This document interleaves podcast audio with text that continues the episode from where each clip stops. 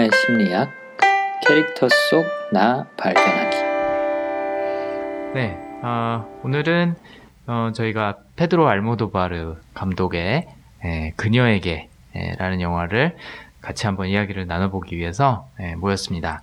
상영회를 진행을 했고요. 에, 지금 도란도란 모여서 얘기할 수 있게 에, 대표님도 우연수집의 대표님도 같이 와 계시고 그다음에 또 어, 게스트분 진남희님 네 어, 계시고 또 이은택님 네, 안녕하세요. 네, 안녕하세요. 네. 어, 오늘 이렇게 네 명이서 같이 한번 얘기를 나눠 보겠습니다. 네. 알모도바 영화를 처음 보신 분도 계시고, 또 원래부터 좋아하셨던 분도 계시고, 또 저처럼 네, 알모도바를 엄청 좋아하는 왕팬도 있습니다. 구체적으로 이야기가 들어가기 전에 어, 일단은 캐릭터랑 줄거리를 좀 말씀을 드리는 게 좋을 것 같아요. 어, 안 보신 분들도 계실 거고 또 좋아하시는 분들은 많이 봤겠지만 그녀에게라는 영화가 그 영어 제목으로는 Her 네, 그녀에게 말해봐라는 사실은 제목이죠. 그다음에 스페인어로는 아블레코네야 이것도 마찬가지로 영어 제목 그대로 어, 직역한 거랑 의미는 같습니다. 어쨌든 어, 영화 대사 중에 하나예요. 제목이 네, 톡투어라는 대사가 나오죠. 어, 주인공은 사실은 두 남자라고 볼 수가 있습니다. 네, 베니그노라는 그 남자 간호사가 하나 있고 또 이제 그 마르코 라는 작가가 있죠. 네, 작가이자 어, 기자 라고 볼 수가 있습니다.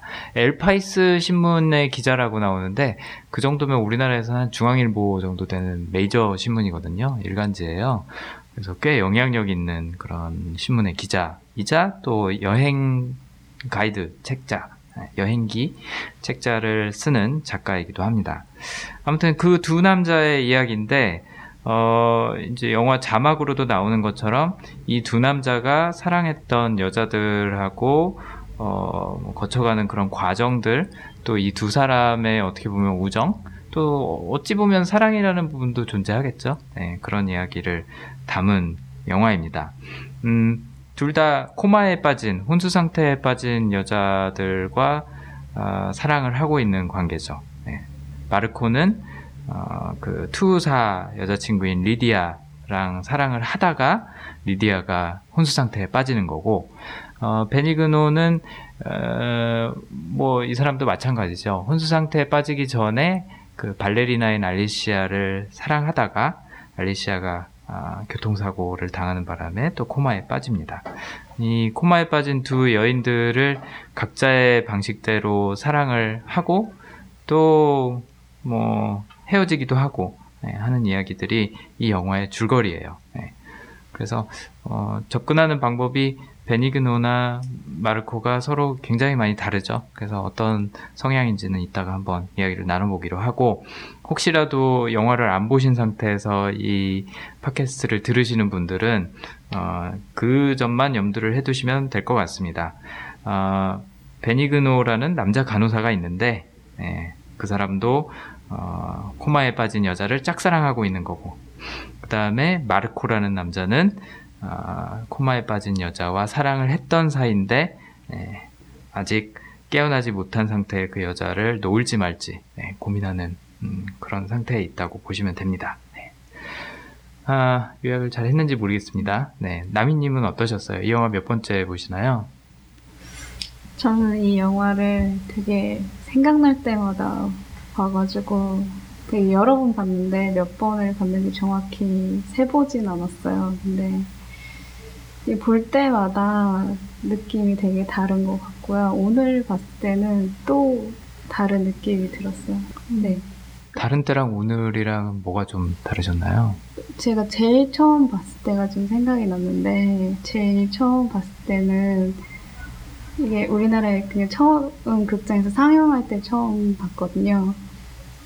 근데 그때는 나이가 좀 어렸고 경험도 많지 않았고 되게 이것저것에 대해서 막 인과관계에 대해서 되게 생각이 많을 때 처음 봐서 되게 아 이런 타입의 사람이 있는 거구나. 보통은 인간이 마르코처럼 대하잖아요. 근데 그 헌신의 형태는 되게 이상적이라고도 볼 수 있잖아요. 근데 이 감독이 이런 생각을 했으면은 어떤 생각이 말이 되고 말이 행동이 될 수 있으니까 그런 희망을 본 것 같아 인간의 희망. 음, 범죄자이지만 어떻게 보면 네. 순수한 면이 더 네. 많기도 하고 이상적이고. 하기 때문에 할 수 있는 아, 인간의 행동이랄까. 아, 그렇죠. 뭐 거의 유아 수준의 그런 사고를 하는 부분들이 있죠. 네.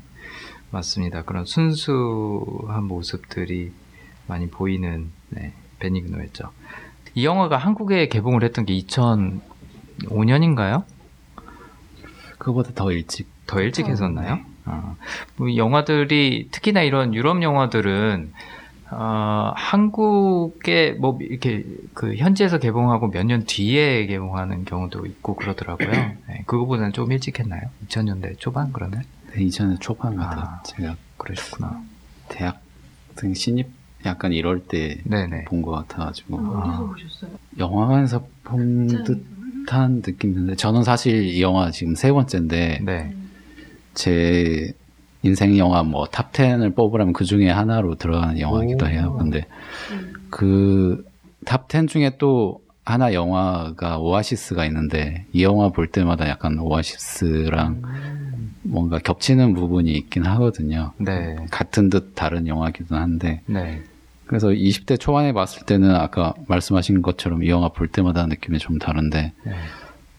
그냥 오아시스처럼 좀 뭔가 오해와 그런 것들이 막 안 풀려서 안타깝고 막 그런 좀 단순하게 봤었어요. 근데 아, 얼마 전에 30대가 되고 나서 보니까 베니그노가 그렇게 뭔가 불쌍한 사람만은 아니라는 생각도 들고 뭐 과연 그 임신은 진짜 누가 했을까라는 용의자의 베니그노도 들어갈 수 있겠구나라는 생각도 들고 그러다 또 오늘 보니까 또 다른 느낌이더라고요. 그래서 아까 마지막에 그렇게 인생은 단순하지 않다고 발레처럼 복잡하다고 하잖아요. 그래서 이 영화도 좀 약간 그런 것 같아요. 볼 때마다 계속 다르게 보이는 게그 음.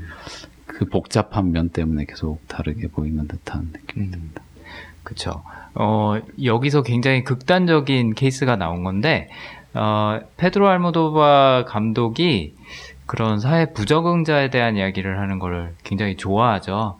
그, Todo sobre mi madre는 이제 그 우리나라 제목으로, 어, 내 어머니에 관한 모든 것이라는 영화인데, 거기서는 transsexual에 대한 얘기가 나와요. 그러니까 성전 환 자, 아, 성전 환 자가 주인공 중에 한 명으로 나오고, 또, 어, 거기 나오는 그 아이의 에, 아버지가 또 뭐 성전환자로 나오고 뭐 그런 것들이 종종 있습니다. 또 뭐 정신 이상자들도 나오고 뭐 동성애자들도 나오고 뭐 범죄자도 나오고 뭐 최근에 나왔던 영화에서는 아예 뭐 사람 가죽을 벗겨서 어, 새로 입혀버리는 뭐 그런 영화도 나오고 안토니오 반데라스가 간만에 페드로 알모도바 영화에 나오기도 했었죠. 어쨌든 굉장히 이상한 사람들을 영화 속에 넣어놓는데 어 그냥 언뜻 스토리만 들어서는 비난밖에는 할 수 없을 것 같은 그런 대상들에 대해서 새로운 관점을 제시를 해주는 거죠. 그래서 아마 볼 때마다 새로운 면이 보이지 않을까. 어, 범죄자이면서도 한편으로는 굉장히 순수해 보이기도 하고 순수해 보이면서도 또 아닌 것 같기도 하고 네, 여러 가지 의문점들을 네, 남기는 음, 그런 스토리들이 많습니다. 음, 아까 방금 음, 대표님이 언- 언급하신 그 발레처럼 모든 건 복잡하다라는 대사를 한 사람이 극 중에서 발레 선생으로 나오는 네, 사람인데 어, 그분도 굉장히 유명한 분이에요. 혹시 아시는지 모르겠지만 제랄딘 채플린이라고 채플린 찰리 채플린의 딸입니다. 어. 네. 그리고 또 굉장히 유명한 극작가와 작가의 예, 손녀이기도 하고요. 또 알모도바 페드로 알모도바의 형이 또이 영화에 나옵니다. 예, 아까 그 결혼식 하는 장면 나왔었는데 거기서 신부로 어, 그러니까 예, 형이니까 예, 결혼하는 신부 말고 결혼식을 진행을 하는 예, 그 사제 예, 가톨릭 사제 신부로 나오기도 하죠. 그 다음에 뭐 아까 잠깐 녹음 전에 언급했지만 어, 페드로 알모도바가 좋아하는 그런 자신의 영화에 출연시켰던 배우들이 이 영화의 어, 곳곳에 예, 카메오로 나옵니다. 그 베니그노가 사는 그 집 주인 할머니 할머니도 나왔었고 또 베니그노의 파트너 간호사도 옛날에 영화에 나왔던 사람이고 뭐 카에타노 벨로소가 노래 부르는 장면에서 이렇게 쭉 어, 지나쳐갈 때또 네, 거기서 또 유명한 배우들이 많이 나오죠. 네. 아무튼 어, 이런 괴짜들에 대한 이야기를 많이 다룬다는 점, 또 과거에 자신이 썼던 배우들을 계속해서 쓴다는 게 네, 이 네, 페드로 알모도바의 특징 중에 네, 하나입니다. 또 재밌는 게 뭐냐면 이 영화의 아까 주인공이라고 저희가 얘기했던 베니그노랑 마르코가 있는데 베니그노의 캐릭터가 어, 우리가 아는 사람에서 따온 거라 그래요. 실제 페드로 알모도바의 친구이기도 한 로베르토 베니니. 네, 혹시 이름이 기억이 나실는지 모르겠어요. 인생은 아름다워라는 영화 혹시 기억하시는지 모르겠습니다. 네, 이태리 감독이 만들었었죠. 그 감독 이름이 로베르토 베니니예요. 근데 알모도바랑 베니니랑 굉장히 친하대요. 친한데 에, 그래서 이름도 베니니, 베니노 네, 이게 그래서 겹치는 건데 어 제가 그래서 인생은 아름다워를 옛날에 분석을 했었거든요. 이 팟캐스트에서. 그래서 되짚어 봤더니 어, 실제로 겹치는 성향이 있더라고요. 네, 인생은 아름다워에 나왔던 구이도라는 그 어, 캐릭터랑 어, 로베르토 베니니 감독이랑 만약에 성향이 비슷하다고 한다면 베니그노하고 베니니하고도 겹치는 게 있더라. 인생은 아름다워에 나왔던 구이도 캐릭터도 마찬가지고 뭐 그렇게 생각이 되더라고요. 그래서 이따가 한번 같이 이야기 나눠 보시죠. 네. 음, 캐릭터 얘기 나온 김에 바로 들어가서 어, 저희가 뭐 어떤 성향 갖고 있는지 한번 제가 먼저 말씀드리고 그다음에 여러분하고 이야기 나누겠습니다. 베니그노는 참고로 이게 자막에는 베니그노 이렇게 나오는데 에, 실제 발음은 약간 베니노에 가까워요. 베니그노. 어, 아무튼 베니그노는 어, 아까 굉장히 중요한 대사를 하나를 하죠. 어, 쿠바 하바나 어, 여행기를 읽으면서 나는 그 사람들하고 굉장히 동질감을 많이 느꼈다라는 얘기를 나, 어, 하면서 이렇게 얘기를 하죠. 어, 가진 게 없지만 모든 걸 만들어내잖아요. 라는 얘기를 하죠. 저는 이 대사가 베니그노 캐릭터한테는 굉장히 상징적이라고 생각을 했어요. 참고로 배경 설명을 조금 드리자면, 그, 쿠바는 어, 그 임바고가 걸려 있었죠. 최근까지만 해도 지금도 사실 완전히 풀린 건 아니고 어, 뭐 수입품 이런 게 보급이 안 됐었어요. 그러다 보니까 뭐 정말 가난하고 힘들게 살았죠 쿠바에서 그래서 뭐 전기도 끊기고 샴푸랑 비누가 없어서 제대로 씻지도 못하고 이제 그런 상황이기 때문에 굉장히 우울할 수 있는 환경임에도 불구하고 쿠바 사람들은 굉장히 즐겁게 살거든요. 뭐 춤도 추고 음악도 하고 부에나비스타 소셜 클럽에 나왔던 그런 캐릭터들이 실제로 길거리에 많이 있습니다. 그래서 아무것도 없는 상태에서 만들어낼 줄 안다라는 얘기를 한 거죠. 근데 인생은 아름다워 영화를 한번 생각을 해보시면 거기도 마찬가지예요. 유태인 그 수용 캠프에 아버지랑 아들이 같이 들어가죠. 물론 어머니도 같이 가지만 나중에 아버지랑 아들이 난민 난민이 아니지 유태인 수용 캠프에 들어가서 어 뭐 먹을 것도 없고 입을 것도 없고 아무것도 제공되지 않는 환경 안에서 그 생활 자체를 게임으로 만들어 버리죠. 그래서 없던 즐거움을 만들고 없던 풍요를 누리고 뭐 이런 것들이 상상해서 뭔가를 만들어낸다라는 측면에서 굉장히 비슷해요. 네. 그 영화 내에서의 구이도도 마찬가지고 만약에 구이도가 로베토 베닌이랑 많이 닮았다고 하면 그 두 사람이 공유하는 성향이 아마도 발상이 아닐까 그런 생각이 듭니다. 발상이라는 성향은 그야말로 상상하는 거를 즐겨하고 또 잘하는 그런 성향인데 에, 뭐 백지에서 뭔가를 만들어내는 걸 굉장히 잘해요. 참고로 제가 그 성향을 갖고 있는데 그래서 뭔가 일을 할 때도 아무것도 없는 상태에서 새롭게 만들어내는 걸 훨씬 더 즐겨하는 편이고 또 다른 분들 뭐 체계 성향 갖고 계신 분이나 이런 분들은 어, 기존의 것을 좀 잘 다듬어서 사용을 하는 걸 좋아하시는 분들이거든요.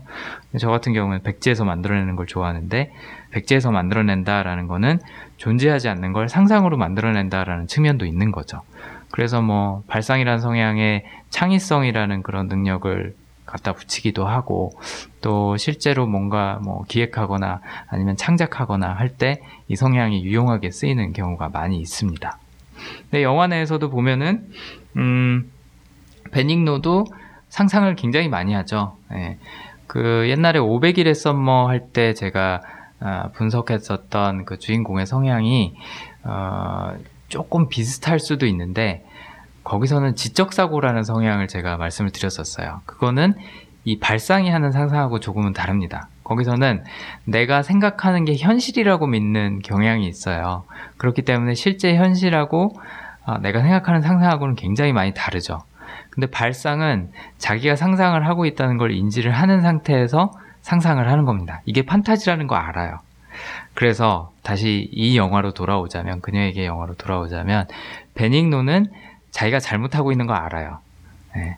잘못하고 있는 거 알고 알리시아랑 실제로 결혼할 수 없다는 것도 알고 어, 아이를 가질 수 원래는 아이를 가져서는 안 된다는 것도 다 아는 거죠. 아는 상태에서 내가 생각하는 어떻게 보면 이상적인 그림 혹은 뭐 내가 생각하는 그런 판타지 같은 상상 이런 것들을 자꾸 현실화하려고 노력을 하는 거죠. 네. 지적 사고는 실제로 본인의 상상이 본인이 생각하는 게 그게 현실이라고 믿어요. 현실을 약간 좀 외면하는 경향이 있죠. 베닝노는 현실을 알면서도 회피한다고 네, 볼 수가 있습니다. 네. 아무튼 그런 사례들이 뭐가 있었나 좀 보면요. 예를 들자면 뭐 알리시아라는 이 여성이 코마에 빠진 이후로 지금 뭐 4년 됐다 그랬었나요? 그렇죠? 네. 아무것도 들을 수가 없어요. 아무것도 들을 수도 볼 수도 느낄 수도 없는데 자꾸 얘기해 보라 그러죠. 네, 얘기하면 들릴 거라고. 그 다음에 그녀도 다 느끼고 있고 다 인지하고 있고 알고 있다라는 이야기를 하죠. 네. 그런 부분들이 대표적인 그 베닝노의 발상 성향을 보여준 부분이라고 어, 이야기를 할 수가 있을 것 같아요. 어, 자기가 그렇게 상상하니까 아, 한번 시도해 보자. 약간 이런 거죠. 그래서 뭐 어, 그런 댄스 공연 보러 갔다가 와서 이야기해 주고 또 그녀가 좋아했던 무성 영화를 같이 어떻게 보면 그 경험을 공유하면서 보고 나서 또 그 얘기도 해주고 네, 이런 부분들이 네, 발상 성향이랑 관련이 있을 것 같아요. 네. 그다음에 또뭐 생각을 해주고 말을 걸어주고 뭐 어루만져주고 하면 다 안다. 아, 그러니까 얘기해봐라. 어, 자꾸 그런 얘기를 하고 또 알리시아가 아, 사고 나기 전에도 창가에서 이렇게 멀리서 바라보면서 짝사랑하는 게 어, 사실은 음, 상상하는 거죠. 자기가 알리시아랑 같이 하면 얼마나 좋을까. 그 영화에서 소품으로 나오는 머리핀, 헤어핀도 그녀를 상상하게 도와줄 수 있는 그런 도구 중에 하나인 거죠. 네, 그래서 머리핀만 봐도 나머지 판타지가 완성이 되는 거예요. 내가 생각하는 알리시아에 대한 환상, 이미지, 모든 것들이 완성이 되는 거죠. 네. 그다음에 또 뭐 여행책 읽을 때도 어, 여행책을 읽고 있으면은 마르코 당신하고 같이 있는 것 같아요. 라는 얘기를 하는 것도 상상력이 굉장히 뛰어난 거죠. 읽으면서 머릿속으로 마르코가 글로 써놓은 풍경이나 경험이나 사람이나 이런 것들이 머릿속에서 떠오르는 겁니다. 네. 그래서, 어, 베닉노는 아까도 말씀드린 것처럼 현실 세계에 살고 있고 현실이 어떤지 정확하게 알고 있지만 본인이 상상하는 게 에, 그게 외로워지지 않는 방법이고 베닝도 외로움 외로움 되게 많이 타잖아요. 상상을 하는 게 외로워지지 않는 방법이고 또 굉장히 단조로운 삶을 이겨내는 방법 중에 하나인 거죠. 뭐 어머니를 15년 동안 간호를 했다 그래고 또 마찬가지로 알리시아도 4년 동안 벌써 간호를 한 거고 이런 굉장히 단조롭고 재미없을 수 있는 일상 속에서 그녀랑 같이 공연을 보는 상상도 하고 무성 영화를 보는 상상도 하고 무성 영화를 보고 와서는 그녀랑 같이 영원히 사랑하는 상상도 하고 뭐 이런 상상들로 자기 일상을 채워 나가는 겁니다. 그 가구점 카탈로그 보면서 나중에 너랑 같이 살 집을 이렇게 꾸밀 거야. 뭐 이런 상상도 마찬가지고 집안에 걸어놓는 그런 사진들도 그녀를 상상하게 또 자신이 생각하는 미래를 상상하게 도와주는 그런 도구들인 거죠. 네. 어, 저희가 원래는 그 정신 질환이 있는 사람들은 분석을 안 해요. 안 하는데 베닝노는 정신 질환이 있다고는 보기는 조금 어렵지 않나라는 생각이 저는 개인적으로 들어요. 네.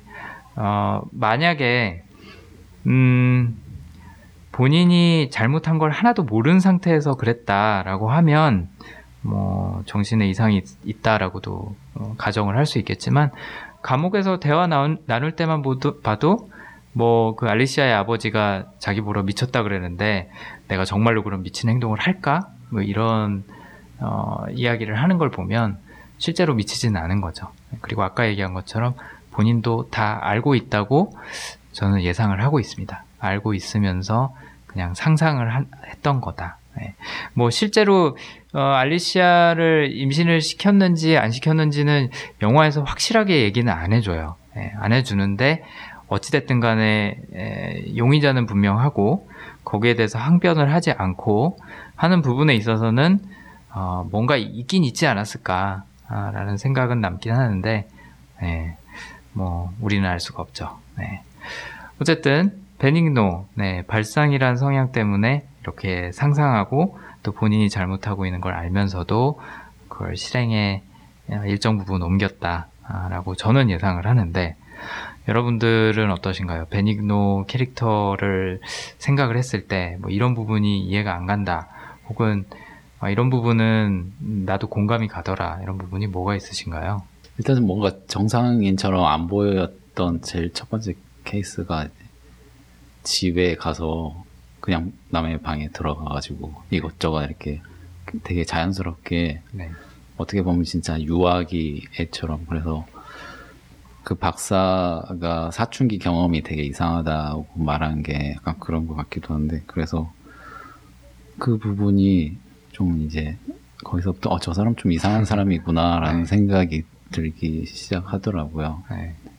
그래서 그게 엄마랑 같이 그렇게 안에서 지낸 것 때문에 그러, 그런 영향이 끼쳤나? 그래서 그 음. 경험이 그 베니 그노 성격에 어떤 영향을 끼쳤을까 그런 생각을 하게 되더라고요. 음, 그쵸. 15년간 어머니 병간호를 집에서만 했다 그랬죠. 그래서 알리시아가 취미 있냐 그랬더니 없다. 자기는 집에서 엄마만 돌봤다라는 얘기를 하는데 뭐 베닝턴 나이가 아무리 많아봤자 뭐 30대 정도로 보이는데 15년 동안 했으면 10대 때부터 한 거죠. 그래서 이제 그 정신과 의사이자 알리시아의 아버지인 박사가 어, 사춘기를 좀 음, 특별하게 보냈다라고 좀 순화해서 얘기를 해주죠.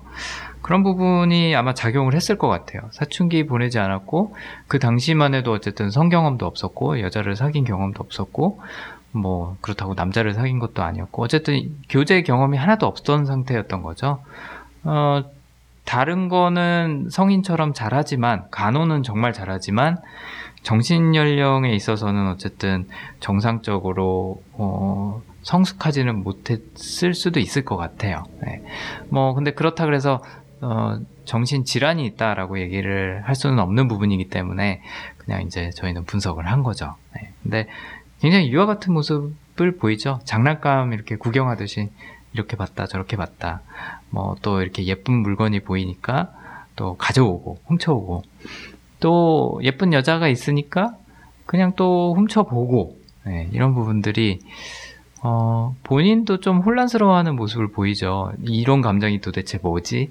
심지어는 알리시아가 코마 상태에 빠진 이후로도 이렇게 마사지 하다가 아니야 이러면 안 돼. 약간 이런 식으로 스스로한테 이야기하는 부분을 봐도 성인보다는 약간 좀 유아 같은 모습이 많이 보였던 것 같아요. 네. 다른 분들은 어떠신가요? 베닝노라는 사람에 대해서.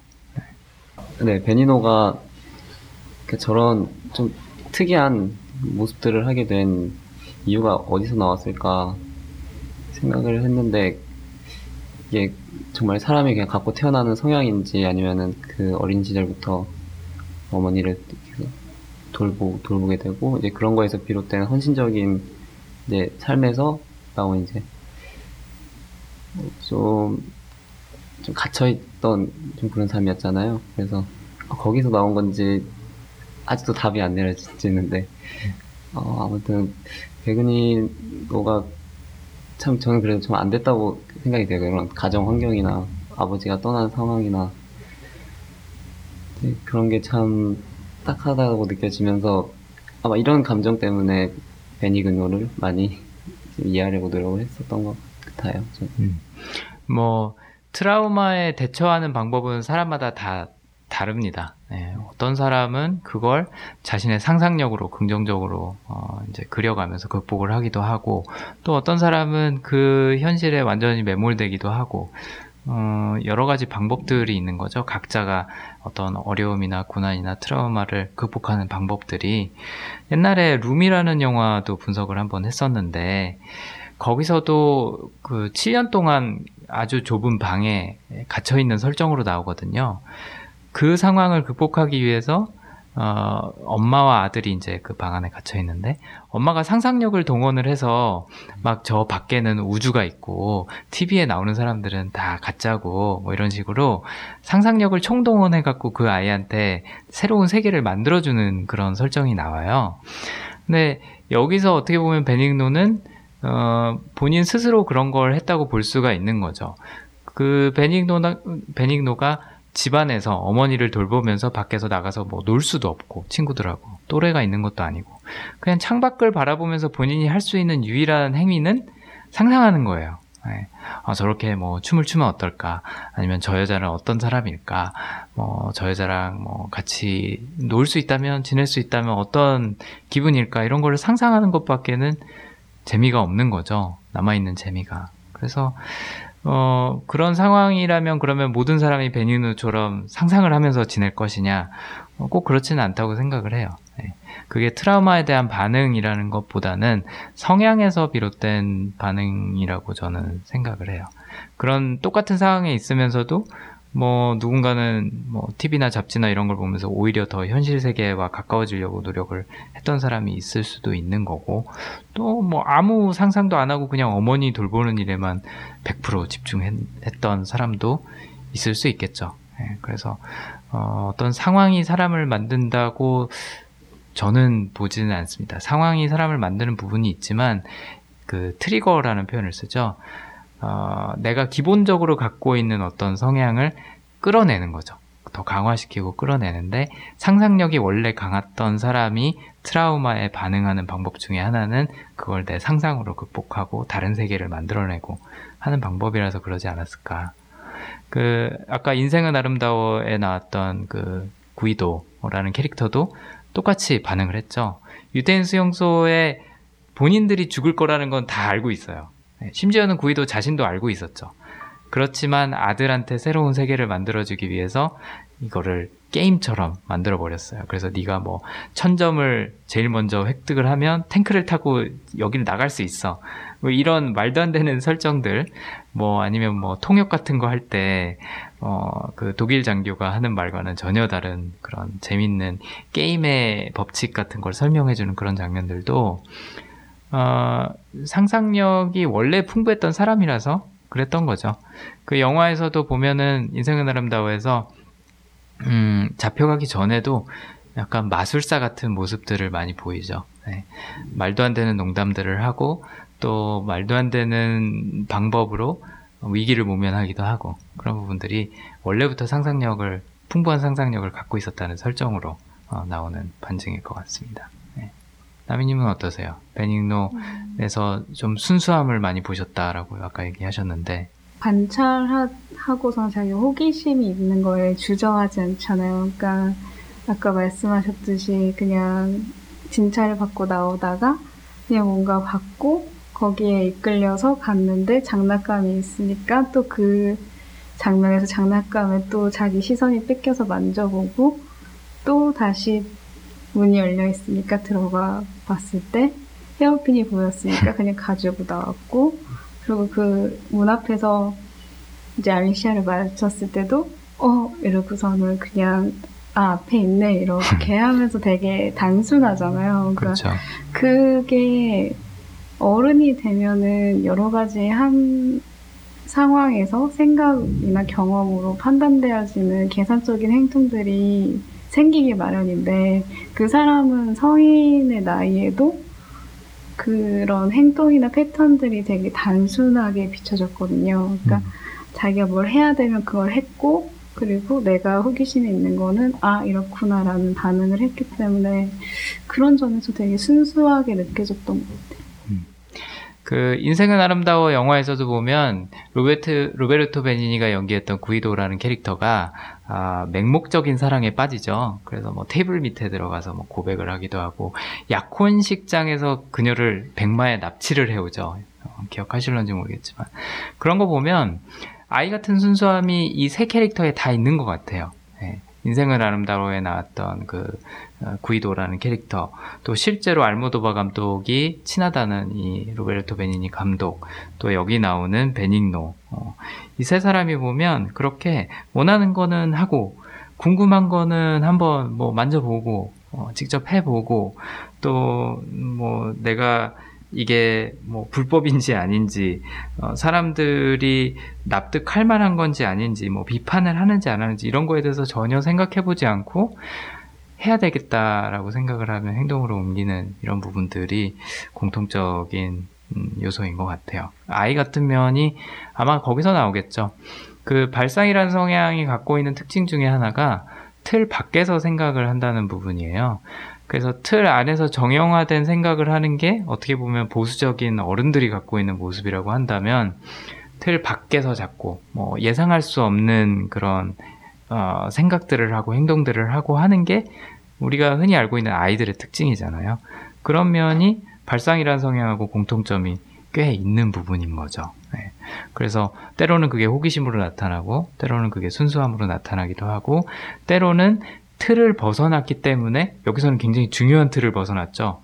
네. 합법적인 범위라는 그 틀을 이번에는 벗어났는데, 때로는 사람들한테 어, 굉장히 사차원이고 뭔가 아, 사회 규범에 맞지 않는 행동을 한다라는 것처럼 보여질 수 있는 그런 성향입니다. 뭐 행동도 그렇지만 뭐 모습이나 패션 이런 것도 굉장히 독특할 수 있어요. 발상 성향 갖고 있는 사람들은 아, 저 사람 뭔가 달라 보인다.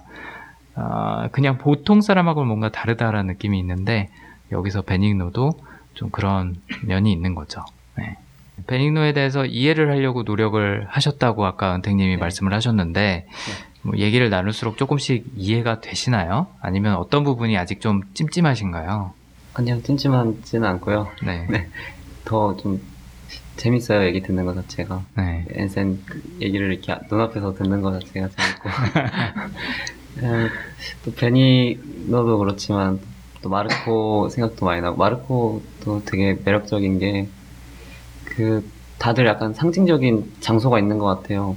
그 뭐 리디아 같은 경우는 투사니까 이제 투어하는 그쪽이 좀, 좀 상징적인 이제 장소고 어 베니뇨는 병원 뭐 또 그런 혼자 있는 창가 뭐 그런 거나 또 이제 무용하는 이제 일리, 알리샤는 이제 혼수 상태 빠지기 전에는 그런 무용하는 장소 이런 게 있는데 마르코는 그게 되게 자유로운 것 같아요. 그래서 되게 그 부분이 매력적으로 다가왔고 그래서 더 이제 그 인물들 간의 연결 지점이 잘 되지 않았나 생각 들면서 마르코도 또 굉장히 좋게 이렇게 문득 떠오르네요. 음, 마르코가 사실은 관객이 이 영화를 바라보는 그 관점이라고 볼 수가 있죠. 네.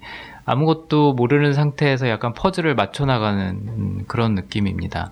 그 본인의 연인이었던 리디아하고 그 엘니뇨라고 부르는 그 다른 투사 남자와의 관계도 본인은 모르고 있었어요. 모르고 있었는데 뒤에서는 진행되는 것들이 또 있었었고 또 알리시아와 베닝노의 관계를 또 알아가기도 하고 약간 그런 관찰자 아, 입장인데 어, 말씀하신 부분이 마르코의 성향하고 관계가 상당히 클 것 같아요.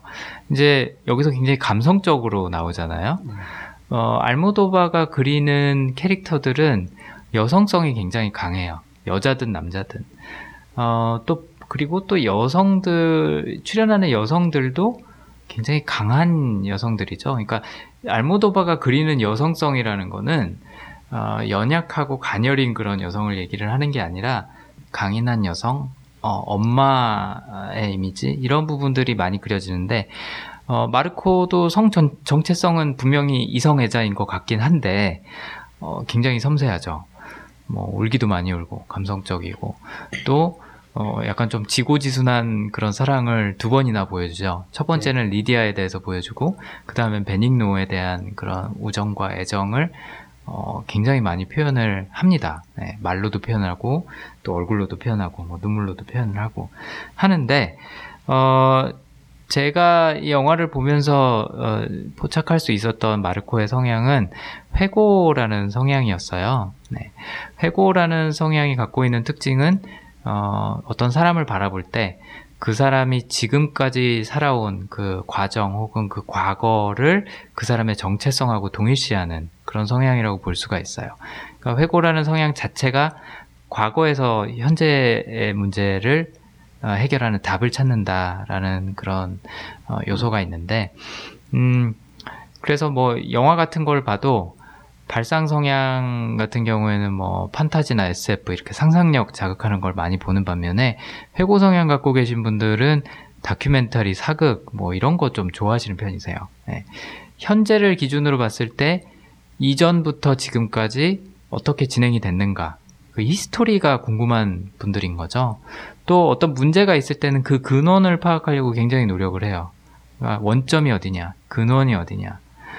여기서 마르코가 갖고 있는 직업도 어, 이거랑 굉장히 관련이 깊죠. 뭐 인터뷰를 하는 것도 그렇고 또 어떤 여행기를 쓰는 것도 그렇고 미래에 대한 얘기가 아니에요. 네. 본인의 경험이나 타인의 경험, 타인이 살아온 과거, 그동안의 여정 이런 부분에 대해서 취재하고 알아가고 어떻게 보면 원점에 접근해가는 그런 방법들이 회고 성향하고 밀접한 연관이 있을 것 같고 또 이런 직업적인 부분하고도 연관이 되는 것 같습니다.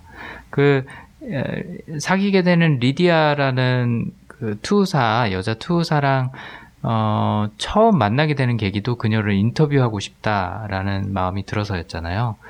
그때 편집장한테 전화를 해서 이렇게 얘기를 하죠. 어, 저 여자랑 꼭 인터뷰를 하고 싶다.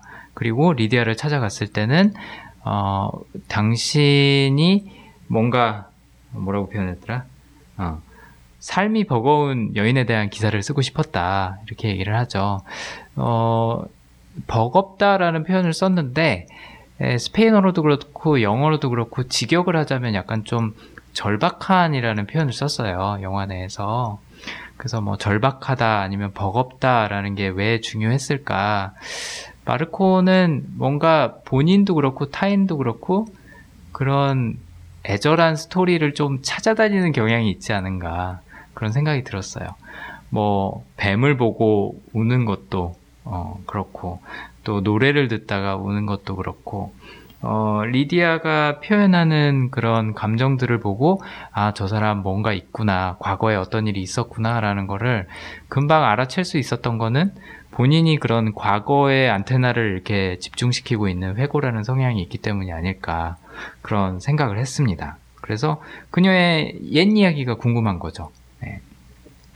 또 회고 성향을 갖고 있는 분들은 아까 history를 굉장히 관심 있어 한다라고 얘기를 했는데 history뿐만 아니라 그냥 스토리 자체도 궁금해 해요. 지금까지의 이야기 혹은 여정. 그렇기 때문에 혼수 상태에 빠, 빠지기 전에 그 전 남자친구에 대한 얘기는 전혀 하지 않았다. 라고 약간 좀 쏘아붙이듯이 얘기를 하죠. 전 남자친구가 병원으로 찾아왔을 때, 어, 그냥 우리 얘기만 했다. 내 얘기만 했다. 어, 이런 거를 약간 본인이 리디아랑 사귀는 거에 대한 어, 합리성을 증명하기 위해서, 정당성을 증명하기 위해서 어, 약간 증거처럼 활용을 하는 부분도 이런 회고라는 부분, 또 history나 스토리라는 부분하고 어, 맞닿아 있지 않나 그런 생각이 들더라고요. 그래서 뭐 나중에 어, 리디아가 눈물을 흘렸던 게 전 남자친구 때문이었구나라는 걸 안 순간에는 뭐 주저없이 예, 헤어짐을 택하죠. 그런 부분도 음, 또 마찬가지로 병원에서 어, 리디아가 혼수 상태에 빠져 있을 때 어, 뭐더 이상 뭐 만질 수도 없고 그녀한테 이야기를 할 수도 없고 이런 이야기를 하는 것도 같은 맥락인 것 같아요. 예.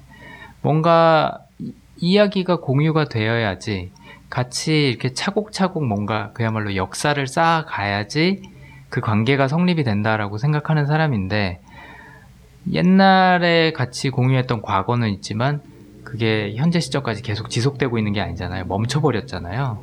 그러니까 끊겨버린 스토리인 거죠. 거기에서 아마 아, 지금부터는 내 스토리가 아니구나.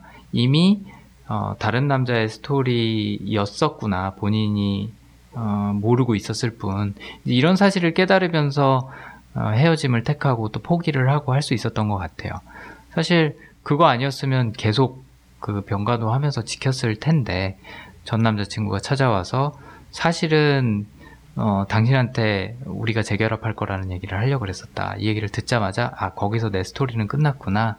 라고 단념을 한 부분이 아니었을까 합니다. 네. 그 다음에 또, 뭐, 베닉노에 대해서 왜 그렇게 애정을 갖고 있었을까라는 걸 생각을 해보면, 다른 사람들은 다 베닉노를 의심을 하죠. 그리고 또 잘못을 했다라는 사실에만 집중을 하죠. 하지만 베닉노가 유일하게 마음을 터놓고 사실은 유일한 친구예요. 어, 마르코가 유일하게 마음을 터놓고 본인의 살아온 이야기, 여태까지 살아온 history를 쭉 들려준 사람은 마르코밖에 없는 거죠. 그러다 보니까 history에 집중하는 마르코 입장에서는 베니그노가 신뢰할 만한 사람이라고 생각을 하는 것 같아요. 그렇기 때문에 그 사람이 뭐 무슨 짓을 하든 어떤 일을 하든 전적으로 믿어주고 지원해주고 또 애정을 보여주는 게 아닐까. 아까 얘기한 것처럼 예, 회고 성향이 어떤 사람을 볼 때는 그 사람이 살아온 행적만 보거든요. 예, 그걸 제일 중요시 여겨요. 그래서 과거에 솔직했다. 어, 그러면 지금도 솔직할 거다라고 믿는 거죠. 근데 예를 들어서 뭐 적응 성향 갖고 있는 분들이나 아니면 뭐 미래지향이나 이런 식으로 과거보다는 현재나 미래에 집중하시는 분들은 사람을 바라볼 때 그 사람의 현재 모습을 보거나 아니면 그 사람이 갖고 있는 계획이나 뭐, 어, 뭐 본인이 생각하는 그런 이상적인 이미지 이런 것들을 보고 그 사람을 판단을 하거든요. 근데 회고는 거의 철저하게 여태까지 살아온 행적 네, 그것만 보는 경향이 있습니다. 그렇기 때문에 극 중에서 유일하게 에, 베닉노를 믿어줄 수 있는 사람이 아니었을까, 또 끝까지 지원해줄 수 있는 사람이 아니었을까, 네, 그런 생각이 들었습니다. 네, 뭐, 뭐, 거리가 상당히 멀 텐데, 어, 집에서 택시 타고 바로, 어, 베니그노 보러 세고비아까지 달려가고, 이런 부분들이, 베니그노가 알리시아를 보여, 향해서 보여주는 헌신만큼 꽤 크죠. 네, 마르코도. 마르코가 굉장히 매력적인 거는 맞는 것 같아요. 네, 제가 보기에도, 어, 굉장히 섬세하면서도 또 시원시원한 구석도 있고 또 현실적이면서도 이상을 추구하는 면도 있고 음, 그런 부분에서 좀 매력적인 것 같습니다. 네. 마르코는 어떻게 보셨나요? 다른 분들은? 저는 마르코 장면에서 좀 궁금했던 게 예. 모든 감독이 아무런 의도 없이 장면을 연출하지 않을 거라고 생각을 하는데 마르코가 종종 이렇게 남의 공간을 이렇게 훔, 훔쳐 보듯이 이렇게 자꾸 기웃거리는 장면이 이렇게 나오거든요. 특히 병원에서 사실 막 그렇게 자기가 사랑하던 사람이 그런 상태인데 남의 병실에 이렇게 기웃거린다든지 아니면 제일 마지막에 굳이 세입자로 들어갈 때 관리인 아주머니 방을 굳이 이렇게 들어가서 이렇게 본다든지 그래서 그것은 또 어떤 성향일까라는 궁금증이 좀 들었어요. 어, 그 부분이 이제 회고라는 성향으로 만약에 설명을 한다고 하면 아까 얘기한 것처럼 그 사람이 살아온 history 혹은 그 사람의 스토리를 궁금해하는 호기심이라고 볼 수 있을 것 같아요. 발상 갖고 있는 베닉노가 갖고 있는 호기심은 그야말로 충동적인 부분이 큰 거죠. 그 충동이라는 건 대부분 상상하고 관련이 있는 거고. 그러니까 그거를 액면가 그대로 받아들이는 게 아니라 본인이 수용한 이후에는 에, 자기 나름대로 상상에다 막 써요 아무렇게나. 네. 반면에 마르코는 그 사람이 살아온 행적을 관찰하고 싶고 또 파헤치고 싶고 이런 욕구가 크지 않나. 그래서 리디아가 TV에서 인터뷰하는 모습을 보고 아, 저 사람의 과거가 궁금하다라는 생각을 한 것처럼 어떤 공간에 갔을 때도 이 공간은 과거에 어떤 공간이었고 지금까지 어떻게 이어져 왔는지 궁금하다. 그 스토리가 궁금하다라는 그런 기자의 본능에 충실하게 예, 어찌 보면 어, 그래서 궁금해하지 않았나 그런 생각이 들어요. 그 힌트 중에 하나가 제가 봤을 때 어, 베닝노가 살던 집으로 마르코가 새 들어가잖아요. 새 들어가고 나서도 베니그노가 세팅해놨던 그 집 그대로 쓰죠. 어, 알리샤의 사진도 벽에 그대로 붙어 있고, 알리샤하고 같이 쓰겠다고 샀던 그 빨간색 침구도 그대로 있고, 뭐 모든 것들이 그대로 있습니다. 제가 봤을 때는 마르코가 베니그노를 향해서 애정을 보여주고 또 추억하고 하는 방법 중에 하나가 그냥 그대로 남겨놓는 거죠. 마치 박물관처럼. 음. 그래서 본인이 새 들어갔음에도 불구하고 뭐 가구를 바꾼다든지 알리시아 사진을 내린다든지 하지 않고 그대로 쓰지 않았을까. 또 지금 대표님이 말씀하신 것처럼 뭐 어떤 공간에 들어갔을 때도 어, 궁금해하고 어, 어떻게 살아온 공간인가 이렇게 훔쳐보고 하지 않았을까. 네.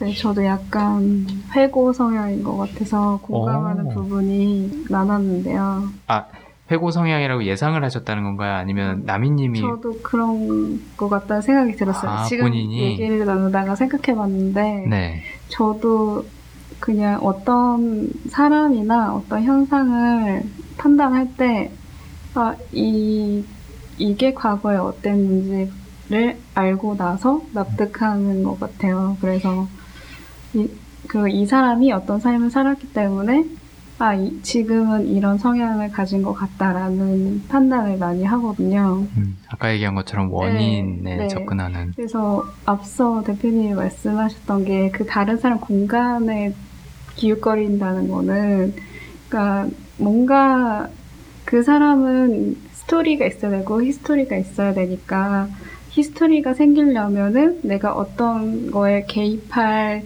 시발점이라고 해야 되나? 시점이 네. 생겨야 되는데 그거를 내가 만들 때는 기웃거리는 것 같아요. 어, 그런 것 같다는 생각이 들었고, 그래서 사실 그 알리시아 병실에도 먼저 들어가서 알리시아를 관찰해 보잖아요. 그러니까 알리시아는 나랑 전혀 상관없었던 사람인데, 아, 그- 그냥 어느 순간 호기심이 생겼고, 내가 알고 싶은데, 그러면은 이 사람과의 접점이 없으니까 만들어야겠다. 이런 식으로 해서 하나씩 그 관계를 만들어가는 게 저는 보였거든요. 그래서 음, 그런 점들이 되게 흥미롭고 뭔가 이렇게 이 사람이 되게 매력적으로 느껴진다는 거는 되게 다른 사람이나 어떤 것에 대해서 관찰하고 신중하고 그거에 대한 섬세함으로 다가가기 때문이 아닐까 싶었어요. 네. 어, 실제로 나미님도 뭔가 이렇게 궁금한 게 생길 때 보면은 네. 그 원인이나 원점이나 뭐 근원이나 뭐 히스토리나 이런 것들이 궁금해서 약간 호기심이 생기시는 경우가 많나요?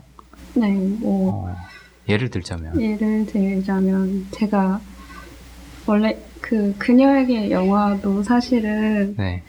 보게 된 계기가 그 페드로 알모도바르 감독의 회고전을 하는데 그 영화를 쫙 다 봤어요. 그러고 나서 그러고 나서 이제 개봉을 했는데 그러니까 이 감독의 만들어가는 작품이 그 사람의 사고의 흐름이잖아요. 그러니까 이 사람이 어떤 생각을 가지고 점점 작품을 만들어가는지 궁금했거든요. 그러니까 그런 식으로 한 가지 호기심이 생기면은 전체를 다 음.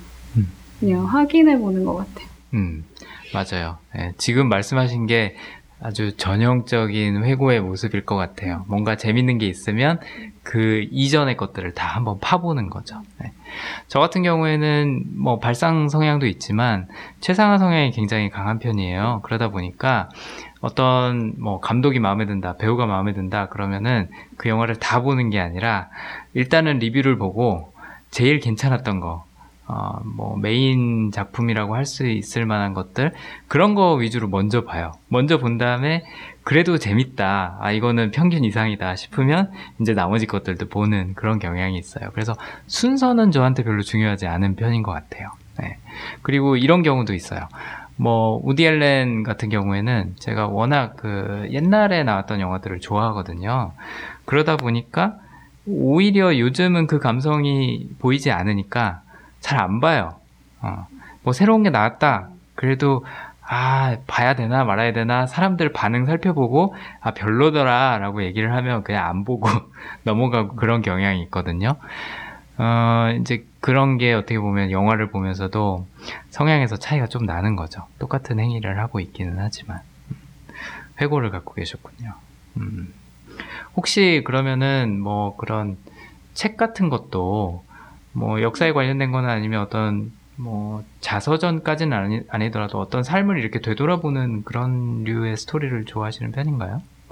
네, 저는 원래 호기심이 좀 많아서 뭘 선호한다라고 딱히 말할 수는 없는데 되게 어렸을 때는 위인전을 주잖아요. 어른들이 네. 이렇게 막 위인전 점검 이런 네. 거를. 근데 보통은 그게 막 장식품으로 전략하잖아요. 근데 그렇죠. 저는 그거를 번호 저희 집에 있었던 거는 번호가 매겨져 있었어요. 1번 누구, 1번 슈바이처, 뭐 2번 어. 아인슈타인 이런 식으로 막 번호가 붙여져 있었는데 그 번호에 맞춰서 읽는 거 되게 좋아했던 것 같아요. 그러셨구나. 네. 어, 어, 회고 성향이 맞을 것 같네요. 보통 이렇게 어릴 때부터 음, 나오는 경향이 있습니다, 대부분. 저는 안 봤거든요.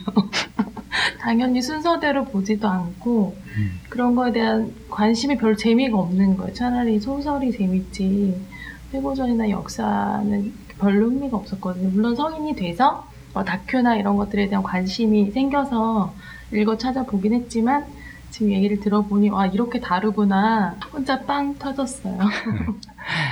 발상 성향이 있어서 했던 것 중에 하나가 아, 뭐제 나름대로 이렇게 뭘 만드는 거예요. 그뭐 스토리를 제가 음, 만든 경험은 별로 없긴 한데 어, 저는 그런 거 많이 했던 것 같아요. 상상하면서 제가 이제 심리학 전공을 했는데 그 심리학 전공을 하게 된 계기 중에 하나가 저 사람은 지금 왜 저런 이야기를 했을까? 왜 저런 행동을 했을까? 제 나름대로 상상해 보는 걸 되게 좋아했어요. 네. 아마 이래서 이랬을 거야. 네. 이래서 이랬을 거야. 뭐 아마 이렇게 행동하겠지? 하고 예측하는 것도 굉장히 좋아했었고. 그래서 뭐 어떻게 보면은 뭐 베닝노랑 비슷한 면이 있죠, 저도. 어, 저는 이제 외동인데 혼자서 크면서 물론 이제 친구들하고 놀고 했지만 집에 들어오면 혼자잖아요. 혼자 있으면서 네, 상상을 굉장히 많이 했던 것 같아요. 공상도 굉장히 많이 했었고. 네. 음, 근데 또 외동이라 그래서 항상 그렇게 잘하는 건 아니거든요. 네. 근데 저는 옛날부터 뭔가 상상하고 만들어내고 하는 게 좋았어서 어릴 때 꿈 중에 하나가 Back to the Future 영화 보고 나서 어, 타임머신 만드는 과학자가 되겠다라는 꿈을 가진 적이 있어요. 네. 그런 것도 저의 발상 성향의 발현이라고 볼 수가 있겠죠. 네.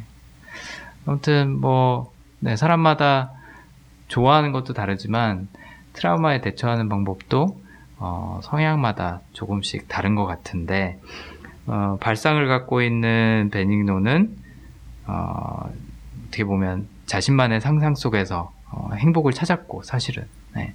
뭐 나중에 탈출할 거다라고 얘기를 하죠. 사실은 자살을 하는 건데 나는 탈출해서 알리시아를 만날 거다. 뭐 이런 식으로 본인 상상으로 가는 거고 음, 회고를 갖고 있는 마르코 입장에서는 어, 그런 뭐 기사를 쓰는 것도 본인한테는 뭐 일이기도 하지만 또 나름대로의 자신의 삶을 정리하는 방법 중에 하나지 않았을까.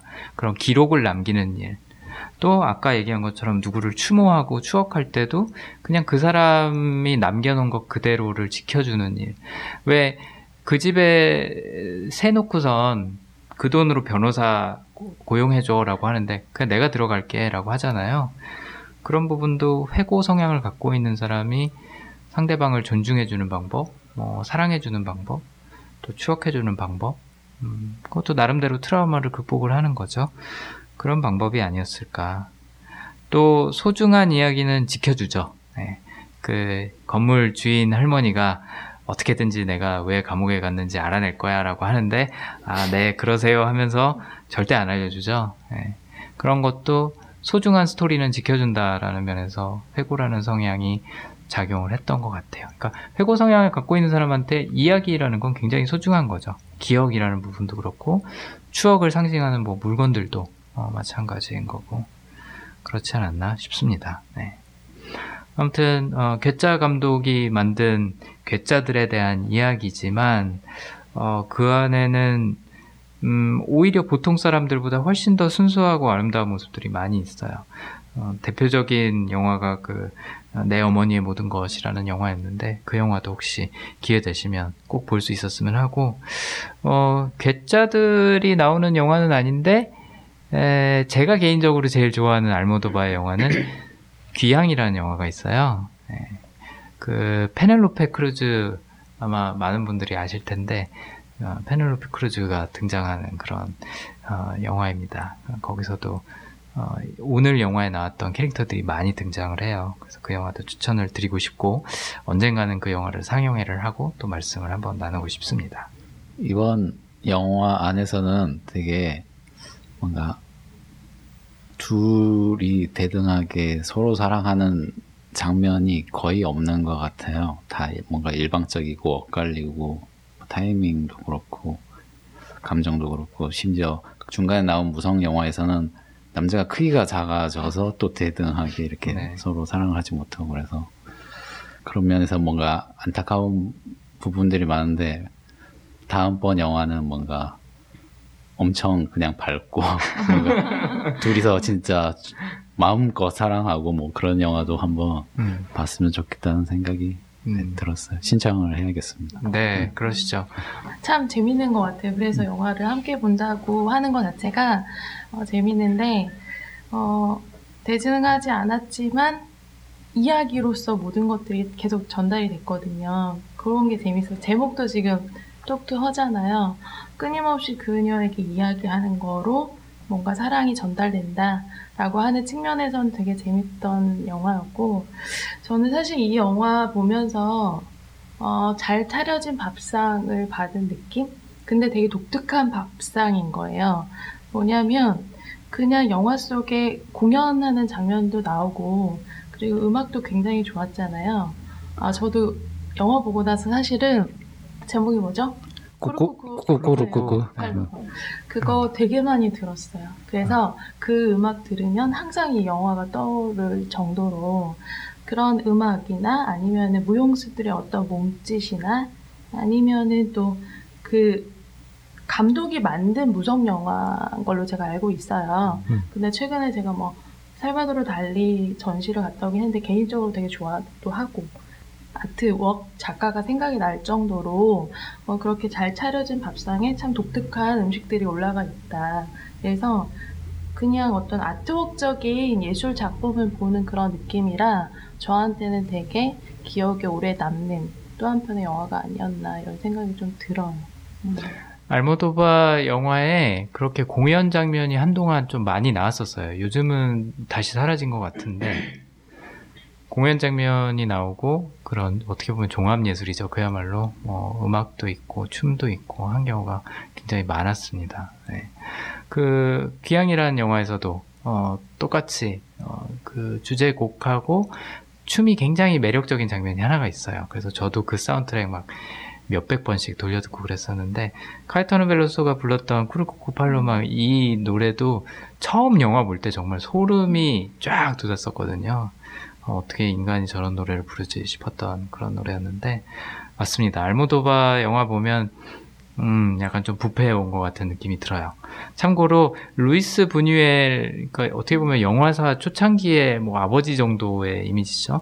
루이스 부뉴엘 이후로 가장 어, 어떻게 보면 음, 존경받는 감독 중에 하나로 이제 알모도바가 꼽히는데 어, 뭐 살바도르 달리도 그렇고 스페인에서 굉장한 아티스트들이 많이 나왔죠. 뭐 피카소도 그렇고 예, 알모도바도 아마 시간이 많이 흐른 후에 그런 위대한 예술가 중에 한 명으로 남지 않을까 독보적인 존재인 것 같아요. 어, 정말. 그런 것 같아요. 네. 쭉 보면 색감이나 화면이나 그다음에 어떤 캐릭터들이 정말 독특해요.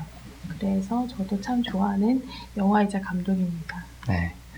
그래서 뭐 다음에도 또 어, 이 감독의 영화를 볼 수 있는 기회가 있었으면 좋겠고, 어, 네, 말씀, 대표님이 말씀하신 것처럼 사실 저희가 지난주에 노팅힐을 하기는 했었죠. 네, 노팅힐은 밝디 밝고.